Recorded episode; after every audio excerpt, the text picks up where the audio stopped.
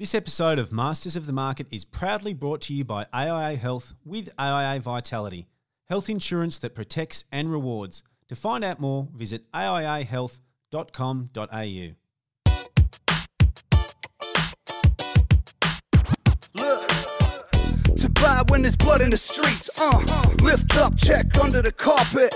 Many try, but few become master of the mark market. market, market, market.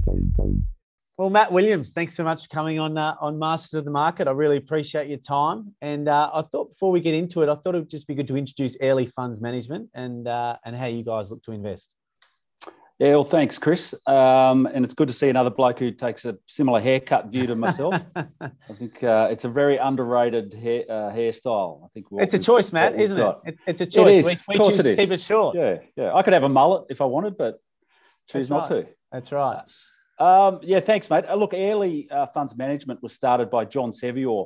John Sevior and I used to work at Perpetual for over 20 years. Um, and John started uh, Airlie as a boutique funds manager, focused on the institutional market in 2012. Uh, myself and Emma Fisher joined in 2016.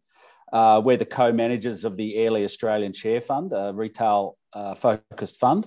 And in 2018, we merged with Magellan uh, Funds Management, the listed ASX uh, company, and um, and we've been with them uh, ever since, which which has been a really successful um, partnership. Uh, we've we've uh, we've really enjoyed our time uh, with with Magellan, who've d- taken off all those boring things that we used to have to worry about, um, but very important things: regulatory compliance, finance, legal and Magellan have world class operations, and now we can just concentrate on investing. And you mentioned there your time at, at Perpetual, which was a you know a huge success story in terms of Australian funds management businesses. Maybe start to, to paint a picture for the viewer just how big Perpetual and how quickly it grew during your time there, and then maybe a little bit of colour about what you were like when you entered the building to, to what your frame of mind was when you left. Yeah, well, um, yeah, Perpetual, I joined in the early 90s, straight out of university. And look, if I wasn't wearing short pants, uh, you know, literally, I was certainly wearing short short pants figuratively. I really didn't know much uh, about about anything, and I contrast that to some of the younger people we hire today, who I I, I find it chalk and cheese. I think I was very, um, uh, you know, the, the quality of the younger people today coming uh, coming through is really blows me away. You know, I think they're they're they're amazing, and I think back to my time in the early '90s. So the recession was sort of just ending. Um, I was looking for a job out of uni, just took the first job I could get, and I ended up in the Perpetual back office. Uh, you know, in settlements, in admin, and I was sitting there one lunchtime, uh, and over this newfangled thing called email system came a job, internal job ad- advertisement for the dealer uh, in the fledgling funds management business, which was upstairs at the, in the building at the time. And I thought this sounds this sounds promising. I'm quite interested in the market. Um, I was interested in business, and so I put my hand up for that job. And very luckily, uh, Peter Morgan and John Murray, who were the uh, the bosses of the of the fledgling funds management business, uh, took me on. And so I started my career uh, as a dealer. Uh, Which is sort dealer. of what executing trades effectively. That's it. The guys yeah. So you're the decisions. You're, yeah, you're talking to the market. You're talking to the brokers. You're finding out what lines of stock are around. You're you're then talking that to the portfolio managers and the analysts, and they will give you that. And the portfolio managers will say, "Let's, you know, well, Matt, let's buy um, this CBA that's just been privatised, Commonwealth Bank. We quite like this." It looks too good to be true, in fact. uh, and so we were, you know, we were buying a lot of uh, CommBank in the first instalment. And what was that? What was CommBank trading for after that got privatised out of the? Oh well, there, I think they privatised it in a few instalments, if I remember correctly. So the first instalment was only a few dollars. Amazing. So yeah. you know, amazing. Um, and uh, you know, the, the the great retail investors who hung onto that stock, you know, with the dividends and everything through thick and thin. Um, have done so fantastically well. So that was the kind of that was my job at the time and then I loved it. You know, I absolutely uh, got obsessed with it. Uh, you know, reading all the books that I was that they that the fund managers and the other analysts kindly threw at me to read, and then looking at companies, and so it developed from there. I became an analyst, uh, and during this time, Perpetual, which really started off uh, managing internal money, Uh, then we, we developed this expertise. John Sevior, who I mentioned, who founded Airlie, uh, he, he had joined not long after me. We, we developed a great rapport together um, and a lot of discussions about stocks. And so from that period, long story short, but Perpetual really got a, a snowball effect. A lot of external clients, the, the big super funds were just starting to get, get going. Uh, and it became, it went from, you know, a one to two billion dollar internally managed fund. So, you know, the Perpetual's history has been uh, private deceased estates, uh, corporate trust, um, but the, a lot of the private money was managed internally, and then we turned externally. We turned, we went from two billion uh, in the early '90s to, uh, you know, I think roughly 35 billion uh, at some point. So it was a great journey. You know, we we we we had a lot of fun, um, and but it was just a great time and very lucky. I felt really lucky to join the industry at that point, and um, uh, it's just been a great experience. And who were your strongest mentors during those years at Perpetual?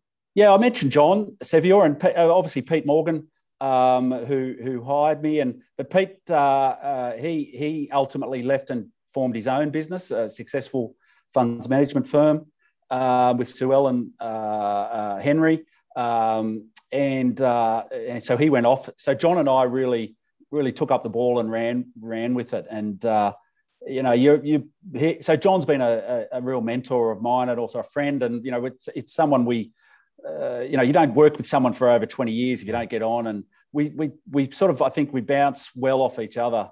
Um, it's been a good relationship where we can have honest, very honest conversations with each other. Uh, and, um, and, and it's really very helpful, I think, as a fund manager to keep that. You've got that balance. You've got that check. Someone who's check you and go tell you, you know, tell you you're absolutely wrong, uh, or or vice versa, back you up and make you make you conviction even stronger. So he's been a great uh, a great foil. I think we've been a great foils for each other. How do you go about, particularly maybe when you were younger at Perpetual, you got a lot of really smart fund managers there. How did you manage when you had an idea that you had conviction on, and someone who was more experienced and potentially smarter than you said, "No, that's stupid." Were you able to stick with it and maintain your conviction, or were you able to get swayed by the more experienced you know, potentially more intelligent investor? Oh, yeah, I think he'd listen to all ideas. Um, you know, it's been described to me investing is like uh, someone gives you a, a, thou- a box with a thousand piece jigsaw puzzle on the front. It says there's thousand pieces in this box, but you open the box and there's actually only 200. You've got to make up the, the investing picture the best way you can, and you find your little you find your little pieces wherever you may find them. You'll never get a complete idea. So you've got to listen to all voices. Um, but at the end of the day, you've got to put those pieces together. You're not going to have the thousand. You're only going to have a couple of hundred, and you've got to make your own decision, yeah. and you've got to stick with that. Sometimes you're right. Yeah, you say someone comes in and says, you know, that piece is wrong. You've got you're, you're reading that the wrong way. It doesn't go here. It doesn't go there. Forget it. So you've got to take all comers, but at the you know all, all, all opinions. But at the end of the day, you've got to develop your own style, uh, your own conviction, and what we describe as your own anchor.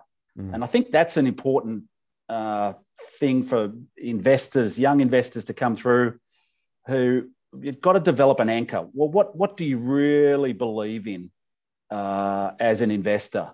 And what would your um, anchor be as an investor? Yeah, I think our anchor, so, well, my anchor sort of has developed around our process. I really bought into the Perpetual process, and really, what we've developed at Airlie is just a derivative from what, from what that was um, uh, in the day.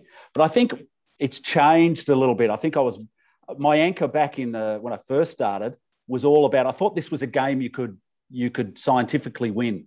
You could do the maths, and you would come up with an answer, and it'd be the right answer. And then over time you realize that's not that's not it. You know valuation and being a value investor was a lot about maths uh, mm. crunching the numbers price to book you know is this what's the what's the what's the values in the in the in the private market? Uh, in an era a, where information wasn't as readily available and in an era where monetary policy was much more stable wasn't it? Exactly. So it was a much more desktop kind of uh, analysis i think of you know breaking down what the information the companies gave out and and and, and analysing that uh, in a very maths valuation based framework.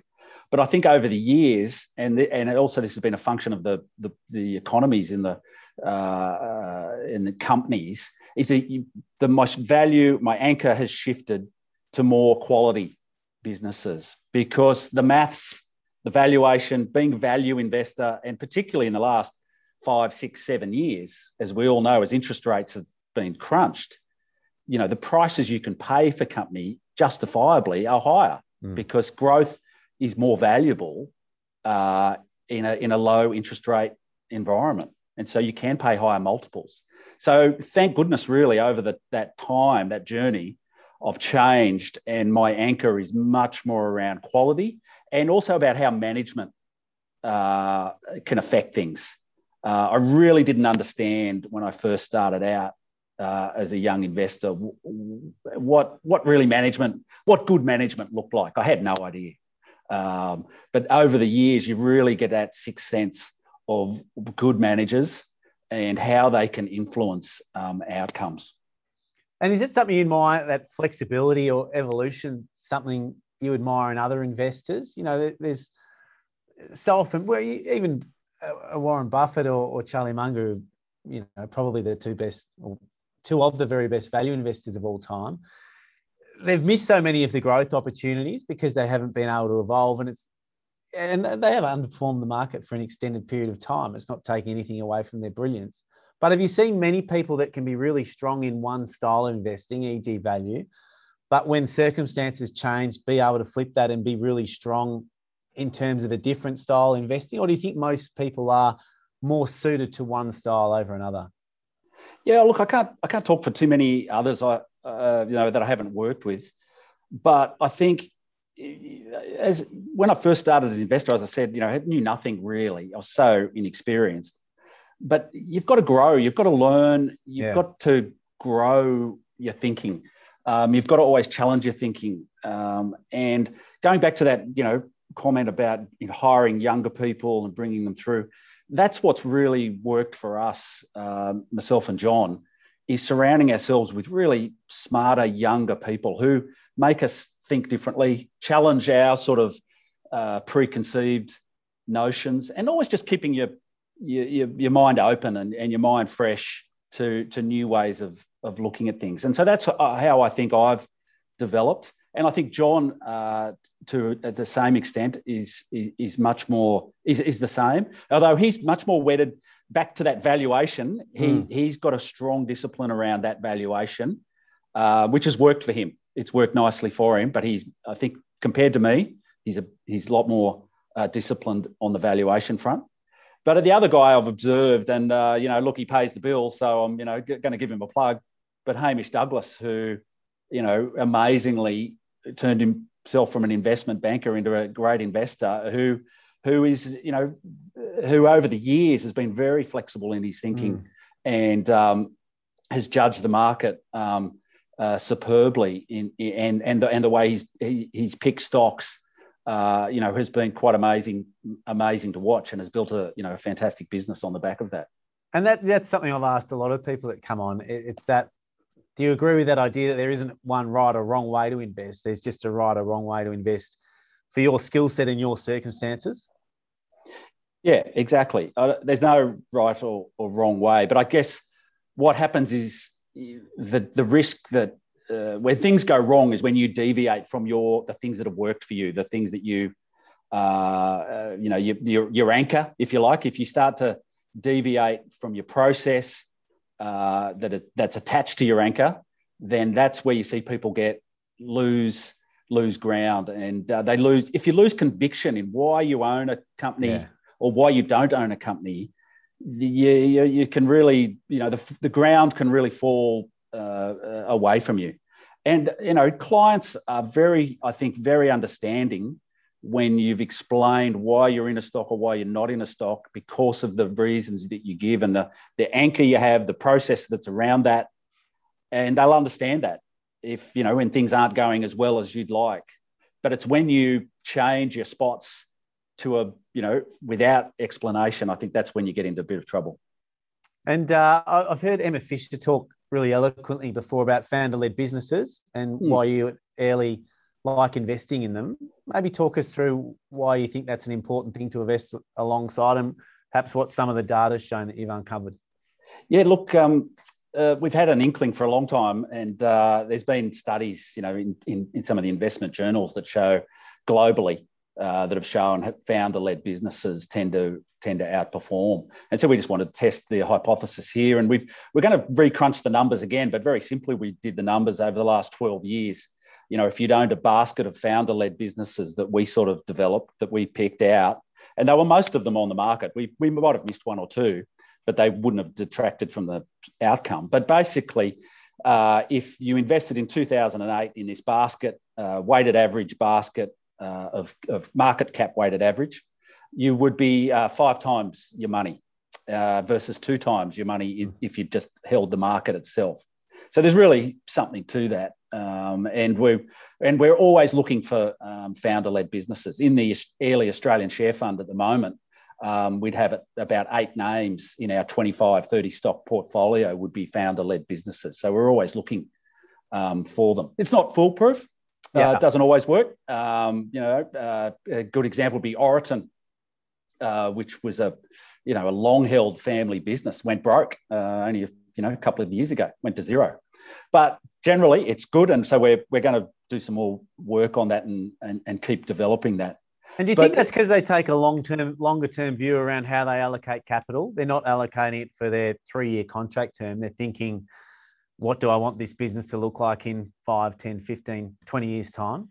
Yeah, you're spot on, Chris. That's exactly that's exactly why. And and they have real money in the game. They have real yeah. skin. I mean, this is their skin in the game's a huge one, isn't it? It's massive. So and it's like their family depends on it almost. Yeah. You know, to an extent, their family and their future uh, generation that they think about um, depends on this. So my my great story is um, uh, is back in the 90s when I started at Perpetual and I began, uh, I moved off the de- dealing desk and they said, here, you can become an analyst. And here's a small little stock we want you to look at. Uh, it's called Reece. Uh, it's a Victorian based plumbing. Uh, it had quite a few stores around the, you know, in Victoria and it was, it was growing. But look, the management don't want to talk to anyone. Uh, you can have a look at it.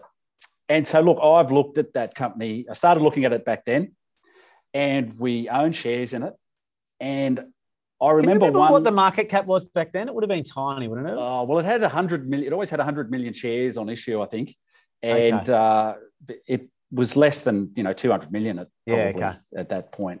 Yeah. Um, anyway, I remember one uh, one half year result, and in the this is mid late nineties, uh, and the company, well, the numbers were not. The sales line was good.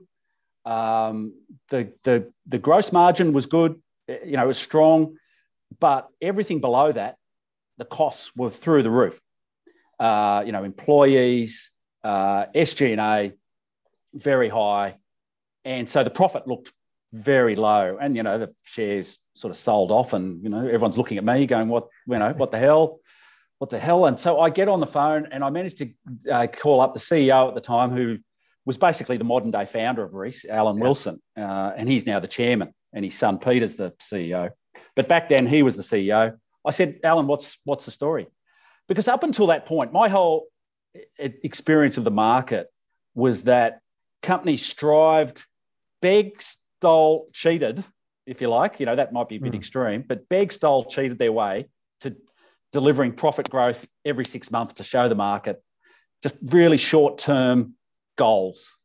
Hit my and bonuses, so, things like that. Exactly. Yeah. And so I said to Alan, "What's what's the story?" And he said, "He said, Matt, we've got a real opportunity here. I'm investing for the for you know for the future."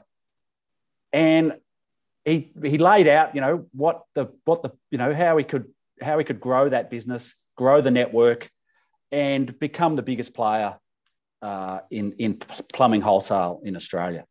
And it really struck me at that point. I going, you know, I had it really just laid out to me that I'd been thinking about everything so wrong. Uh, you know, everything was about the short term, and it really then was an eye opener to me about investing for the long term, culture. You know, building real building really sustainable businesses. And look, as everyone knows, I think most people know Reece, You know, look at them now, um, and it's been an amazing business. They've they absolutely dominate here in Australia.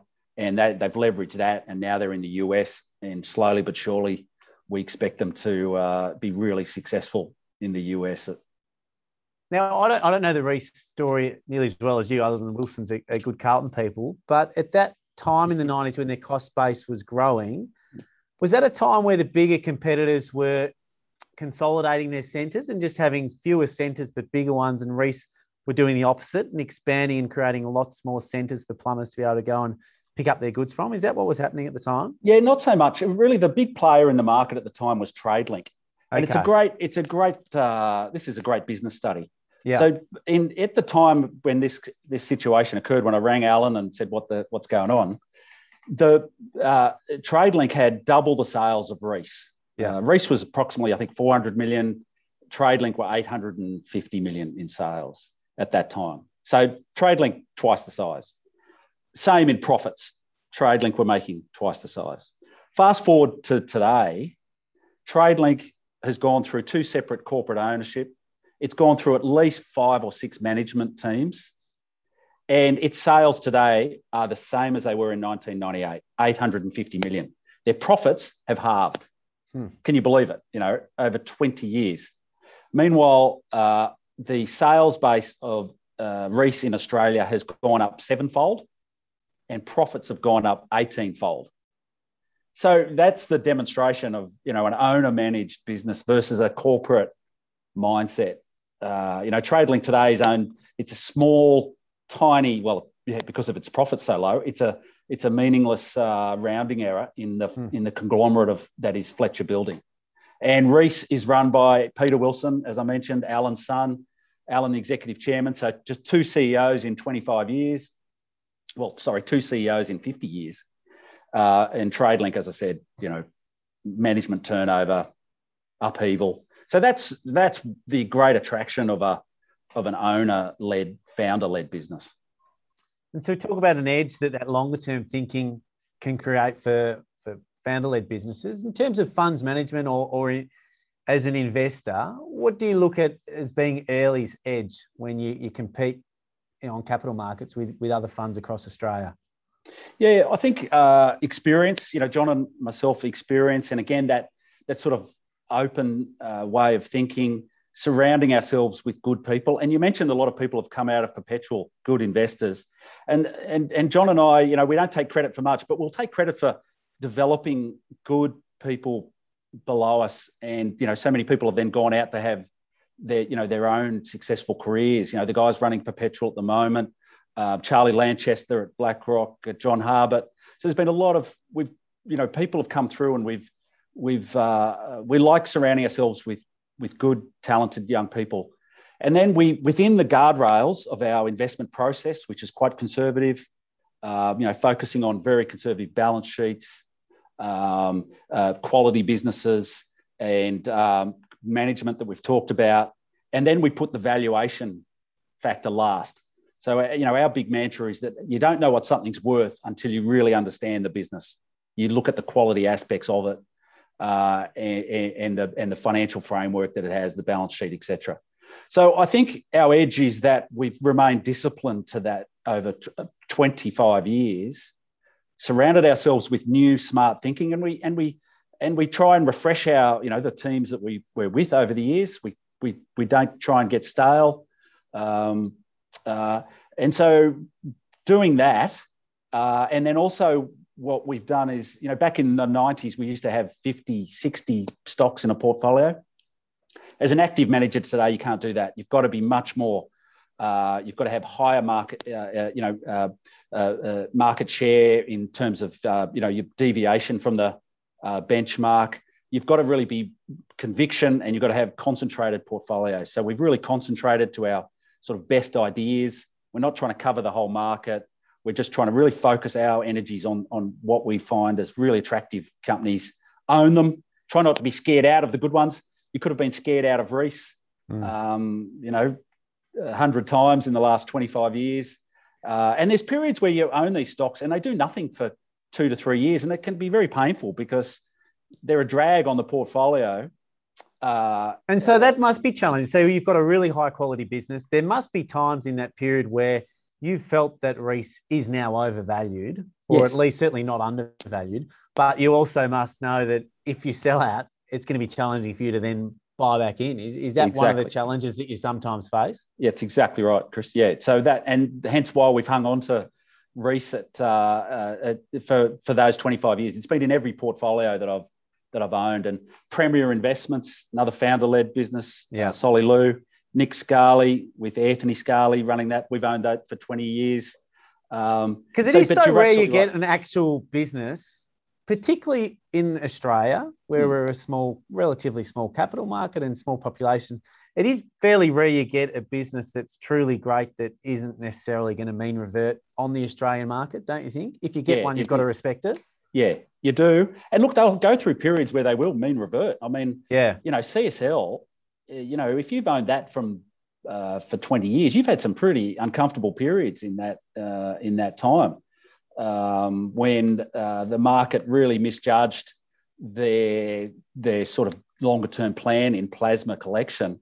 And we've seen, you know, you've seen times where the stock's down 20%, you know, and things in, in, in a lot of these companies. Um, and I guess it goes to this is where a retail investor can have a big advantage over a professional investor such as ourselves, where we're judged on a much more frequent basis. Um, but having been around long enough, I really do take that, try and take that three year view as best as we can. But a retail investor, they can withstand, you know, big periods of sideways, yeah, big drops, big drawdowns, and just be and be comfortable that they own quality quality businesses. I think the challenge sometimes is when you know, as an investor or a retail investor gets a nickel explorer that's 10 bagged in six months. Yeah. And they sort of graph that next to an Amazon and they say, well, we've got the next Amazon here. Yeah. Um, there's very difference between that and a Reece Plumbing or REA yeah. or, a, you know, a car sales or whatever you want to look at. Um, yeah. It's just understanding the difference between something that's appreciating rapidly, but is probably going to come crashing back down and something that is one of those longer lasting quality businesses. Yeah, that's right. Yeah, yeah, and you're right about you know going back to your mean reversion versus true true long term growth uh, players. And look, and you're right in the sense, you know, most companies in Australia, um, because as you say, it's a small market, um, growth is is uh, hard to come by. That you do get mean reversion is is a is a big uh, is a big uh, is a big factor in our in our market. And the tech businesses, really, the international tech businesses have been the, the truly great businesses of the last 20 years that don't mean revert by their nature. You know, we've, we've, we've got Afterpay here, which has been a little bit in that ilk, but generally those businesses where their cost base remains fixed, even as their revenues skyrocket, there's just not many of them on our market because it's, it's not what we do here very, uh, very well. No, that's true. And um, but having said that, you know, I mean, Amazon if you've owned Amazon since the you know late nineties, I think you know I've forgotten the stat, but it's well well sort of documented that you've had to withstand nearly every year that that stock will fall twenty to thirty percent at some point in, in, in, any given year. And ninety percent once, I reckon. In I the ninety nine, yes, that's right. Yeah, crash. It, it was yeah. a ninety percent drawdown. So, yeah. so we I'm waffling on a bit here, but I'll get back to you talking. Talk me through your investment framework. So you've sort of touched on it. Um, maybe talk me through how detailed that is. And I, I guess there must be other times where you don't always have a, it's not a private business you're buying. You don't always have a month to do all your DD. There must be times, I'm assuming, where you buy now and commit to DD ongoing. Is, is that how things sometimes work if there's a capital raise or something you haven't had weeks and months to get your head around a business? How do you navigate that, um, that road? Yeah, look, going back to our edge, uh, Chris, you know, being around for so long, uh, John, myself, and you know Terry in our team. He's he's he's been in the market for over twelve years. Emma over ten. We've got a lot of corporate history uh, there, and a lot of management history. We know a lot of people, so there's not much. Um, you know, there's not many companies we don't have at least a basic working knowledge on. Um, but before we do buy a company, we've got our four-step process, and the, the first one is it's a, it's a big gate for us is financial strength basically balance sheet's got to be strong. Uh, it's a yes or no kind of answer. And really, where you get where most of my problems in the past, are, you know, where I've gotten uh, uh, things wrong and really wrong is when you get that balance sheet wrong. Because once a balance sheet comes into play, the downside in a in a company can be you know mm. can be a lot. So it's really important for us that financial strength. Um, and this time last year or in March last year, you know, the, our fund outperformed the market because of that financial strength. You know, in March when we had the, you know, it, it, the panic, um, we outperformed, uh, you know, on that on that uh, as the market drew, drew, drew down. So the second step then is quality of business, and this is where all the work sort of gets done. This is when you're out kicking the tires, um, you're understanding the industry structure, uh, and really you're looking for changes. I think, particularly in Australia, where a lot of things are look pretty static. You're looking for changes in that in that industry, um, how things are being affected. Um, and you know, we we look at uh, businesses such as Wesfarmers and Bunnings, right? You know, we, we look at we look at conglomerates and think, wow, there's a brilliant business stuck within this conglomerate. And this was three or four years ago, and we were pushing the management team, you know, saying, look, um, let's you should demerge Bunnings if you want shareholder re- reward. Uh, then demerging Bunnings is a fantastic uh, idea.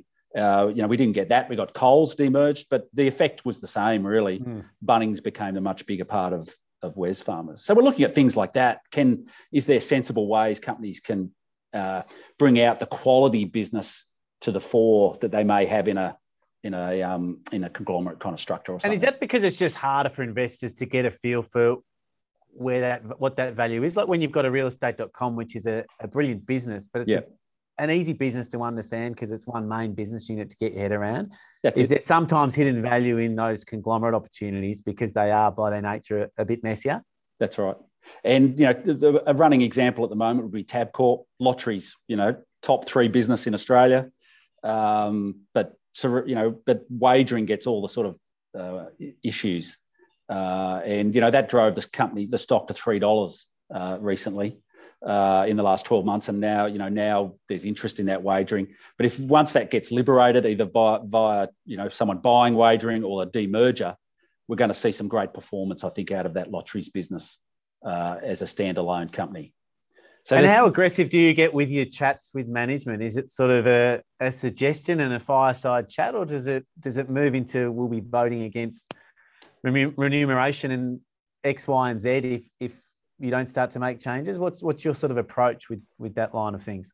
Yeah, I think it it, it yeah we'd like to keep things very rational and professional and and you know and this day and age most most company managements and boards get it.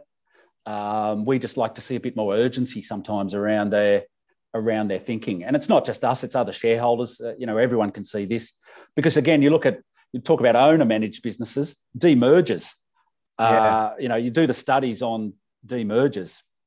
It's you know, it's obvious demergers work, mm. um, and so boards boards you know ultimately i think they they get this and they you know they, they see the writing on the wall and but we just like to see a bit more urgency in in some of these things you know when you look at Wesfarmers you look at a share price chart of Wesfarmers it, basically it was flat from 2012 to 2016 17 uh, it wasn't until the you know Rob Scott came in and did a fantastic job of cleaning up the portfolio, selling things at the right time, demerging Coles, and the result has been fantastic.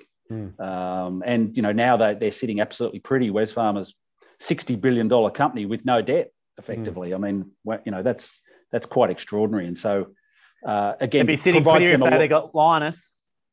That would have been good, yeah. And we we really supported that deal at the time. I said this looks a very interesting proposition, a very interesting business. Um, they could have maybe been a bit more aggressive and yeah. got hold of that, but anyway, things happen. So we're on to we're up to number two. What are the other couple of points in your investment? Yeah, so really um, the quality. On? Yeah, so that's where all the work gets done.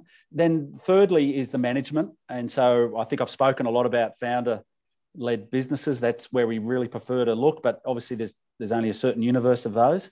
What are some um, of the um, nuances when you do speak to management where, you know, whether it's how they speak to their CFO in a meeting or small things you pick up? What are some of the red flags when you do meet with management and you go, oh, we, we need to scratch the surface a bit deeper here to see if they are what they say?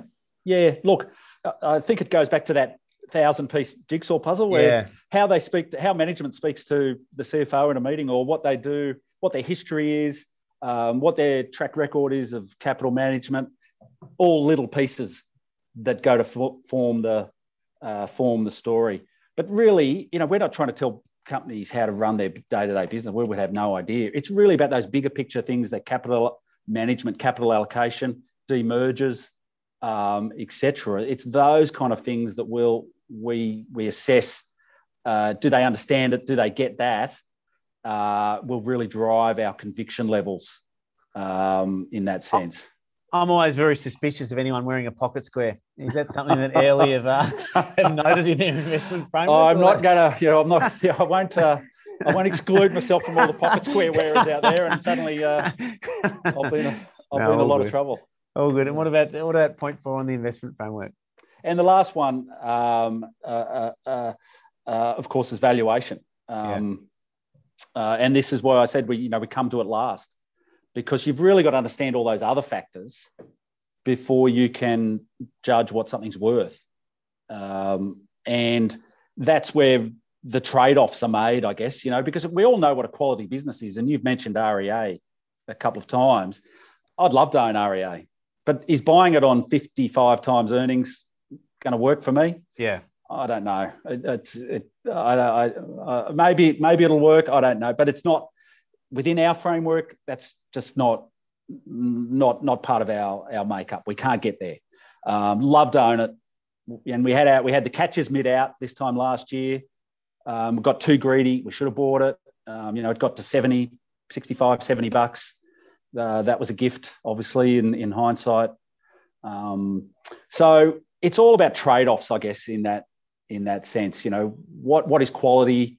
What will you pay for that quality? Um, we think the market really un- underpays for balance sheet strength. So I mm. mentioned Wesfarmers, $60 billion, uh, no debt.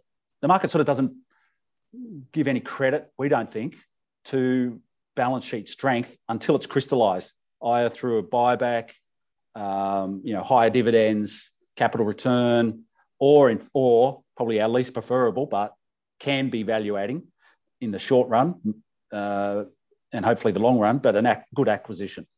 They will smack them if it looks like you're going to have to raise, though. If you've got the inverse of balance sheet strength and they're going to have to raise, the market will will mark them down pretty harshly at times. So I guess exactly. you avoid you do avoid that. Yeah. In um, what about just for retail investors? Do you think they should all have some form of checklist? Like you've detailed a, a your very detailed investment framework that you guys work off, but do you think all retail investors should have even if it's just a basic checklist of things they're, they're looking out from or, or learnings from past mistakes that they're trying to avoid before they commit to, to allocating capital into a business? Yeah, I think if you're going to be a serious uh, investor with a medium term, and you have to be medium term. I mean, it doesn't yeah. work otherwise. And you're punting, you're speculating otherwise. So let's, you know, let's call that out. And then speculating, that's great. I mean, that's fun. Uh, you know, that's great fun for a portion of, uh, of, of, of your savings, of, of what you want to invest. I think that's great fun and, and go hard for it. You know, uh, that's great. Um, but if you're going to be a medium term, longer term investor, you've got to work. Yeah, you've got to have some kind of framework about how you how you think about things, um, because otherwise you'll get you know you'll you, you'll you'll move with the winds. You'll move with the headlines. You'll be in something and then you'll read something bad about it and you're out because you don't have that checklist that gives you that conviction uh, on why you own a own a company. Personally, I think you should just look up the ticker code AASF, Airlie Australian Share Fund, and you just put it in that and set and forget, and we'll look after it for you. But, and just you know, lie on the beach and collect the funds. That's it. What um, I'll let you go in a minute, but talk to me about portfolio construction and how you view that. You mentioned that you're quite concentrated, and you know, I'm assuming with the investment framework you guys have, a lot of similar style companies are going to get thrown up. How do you avoid having a really high level of correlation between the different things you're invested in? Yeah, that's a good question. Um, I think uh, you know there's enough there's enough choice and breadth in the in the Aussie market that you can you can get you know uh, quite um, a breadth of uh, of, of, sort of uh, you know exposure, industry and sector exposure. And we've got some great companies here in Australia. You know, when you think about some of the quality businesses we've got on a global stage, CSL, James Hardie, um, Aristocrat, ResMed, and we've got some you know companies mm. that really punch above their weight. Macquarie Group. Uh, that really do punch above their weight on the on the global stage. So we've got it. We own nearly all those companies that I just mentioned, and so that gives some great diversification. I think when you look domestically, the risk you've just got to be a little bit careful of is that nearly every company sells to the consumer. It's a mm. real we're a real B two C kind of market, business to consumer. Um, so always sort of on the lookout for those good B two B businesses that provide just a bit more resilience. Uh, because look, I mean, right now, consumer, what a great place to be. You know, mm. they've got money, they've got a job, interest rates low, feeling rich because of their house price uh, appreciation. It's fantastic, but it's not always the case. So you've just got to be we're cognizant uh, of just having uh, just watching that exposure to the to the consumer, I guess, because you think you might be in different sectors, but at the end, uh, at the end, you're really relying on the strength of that consumer spending. So that's mm. the thing we sort of probably keep our, our closest eye on in terms of portfolio construction. Beautiful. Well, that feels like a, as good a place as anywhere to finish. So uh, it's been great, Matt. Really appreciate your time and uh, look forward to following Airlie Funds Management from afar. Thanks, Chris. Much Thanks, appreciated. This episode of Masters of the Market is proudly brought to you by AIA Health with AIA Vitality, health insurance that protects and rewards. To find out more, visit aiahealth.com.au. If you're enjoying Masters of the Market, make sure you subscribe to Chris Judd Invest. Nothing you hear today should be considered investment advice. Please do your own research and seek out your own financial advisor before committing any capital to these markets.